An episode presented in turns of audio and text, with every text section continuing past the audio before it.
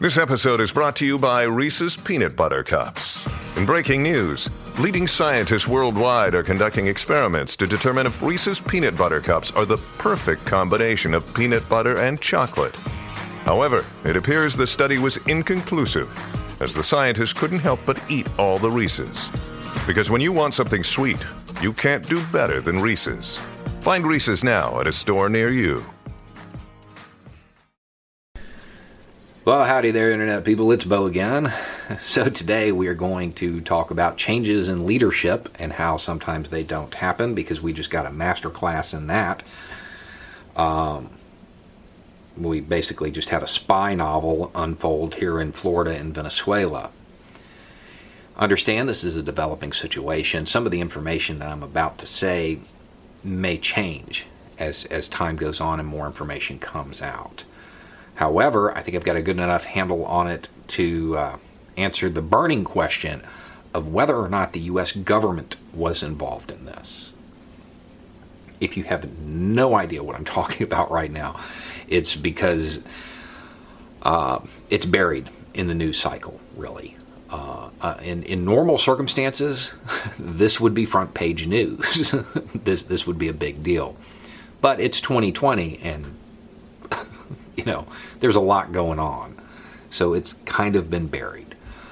Um, rough storyline is that apparently a crew out of Florida, of course, Florida, Silvercorp USA, led by a guy named Goudreau, uh, contracted with Venezuelan opposition groups to politically realign that country. And by politically realign, I mean overthrow, oust Maduro it appears and it's reported that some of their people have been caught, captured by Venezuelan authorities. The question everybody wants to know is Is the U.S. government involved in this? I'm going to say no. I'm going to say no. Um, not because they wouldn't, they most certainly would. In fact, they very well may have an operation going on down there right now w- with this goal but I don't think they were involved in this one. They may have been aware of it and just kind of turned a blind eye to it because they didn't think it would amount to anything. And it now has amounted to an international incident. Okay. So, uh, the guy running Silvercorp USA has apparently made statements to the press about what's going on. Go ahead and tell you that's really rare. It is not normal for a contracting company to discuss an ongoing event with the press. That's unusual. In that reporting, uh, it was disclosed that they had a $212 million contract, of which they apparently received $50,000 and started working. If you're not familiar with the industry, $50,000 is enough to get a high end security detail for a day it is not enough to begin something this significant on this scale. Um, some of the photos released by Venezuelan authorities also tend to back up the idea that they were underfunded. They released some photos of their equipment. It, it, it does not appear that they had a lot of financial resources. The U.S. government, when they are dealing with contractors, they throw money at them. You will run out of everything before you run out of money, um, and they'll give it to you in cash.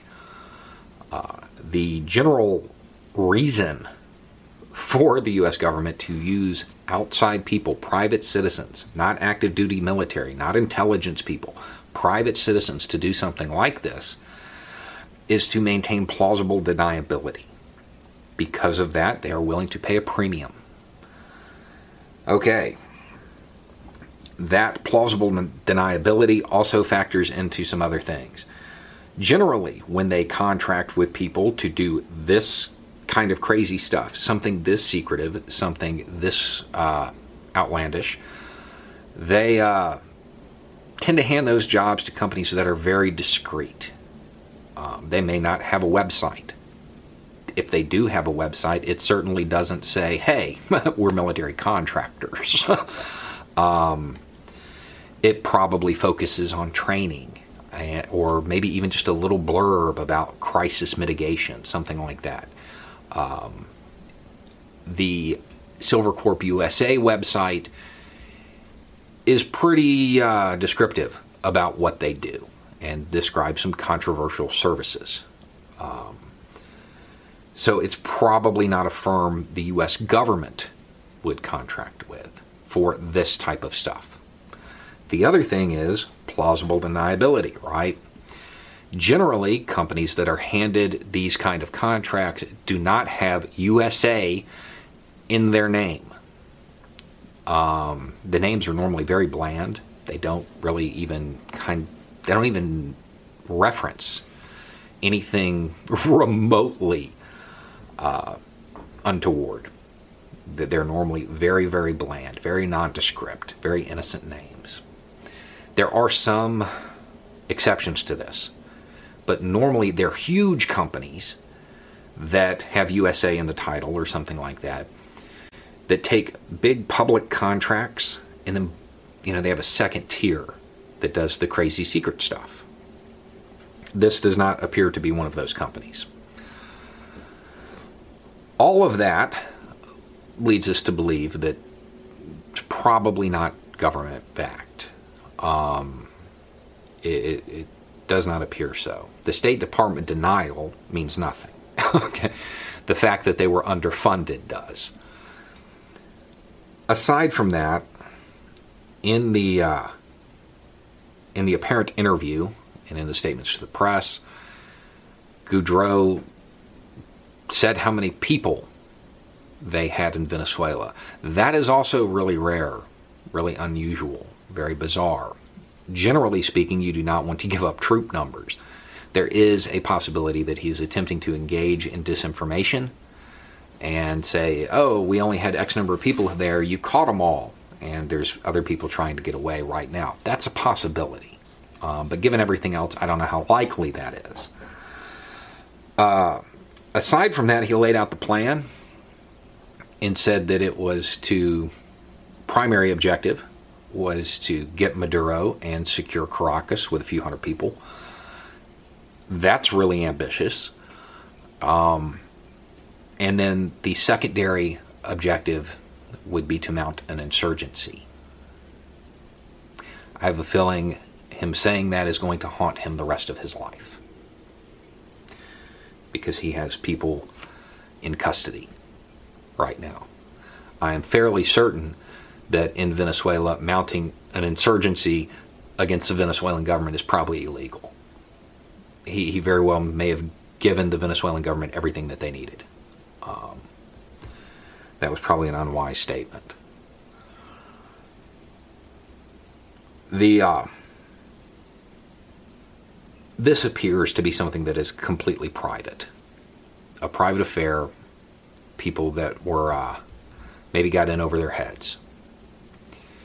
Looks like something that was hatched on the fly and started moving. There may be an ideological motivation in it for him and his men the odds of a contractor taking a job this significant for what amounts to no pay, because $50,000 sounds like a lot, but when you're dividing it up amongst people and you're talking about travel expenses and you're talking about the risk associated with something like this, that's nothing. That is not even remotely close to enough. Um, so there, there may be an ideological motivation there that, that comes into play. I would suggest that this is something that's probably going to be made a movie at some point in time because it is that bizarre. This is not the type of thing that normally happens within this industry. There are already a few contractors saying that they don't want them to be called contractors. They want them to use another word that starts with an M. Um, and that's a debate people can have. Um, I would take this opportunity to suggest that the United States should be very hands off with Venezuela. Um, if people actually believe their rhetoric and they're concerned about the welfare of the Venezuelan people, I would suggest the best thing to do would be to stop stifling their economy. Economies all over the world are in trouble right now. They don't need additional problems. I would also point out that Venezuelan intelligence apparently knew everything. Um, and to have that kind of sourcing and that level of infiltration within a dissident movement means you have a lot of loyalty from the people. You, you don't get that kind of information without having a lot of sources, without having a lot of people who are on your side. And Venezuelan intelligence is actually making jokes in some of these articles about how they had to pay for some of the meetings to take place, like fund the people meeting so they could find out more information. When a group is that infiltrated, it's not even a group anymore. It's not a dissident movement. It's just a lightning rod. Um, I, I, would suggest that we stay hands off. I, I, think that the Venezuelan people can decide for themselves what they want. Um, I don't think this is the U.S.'s business.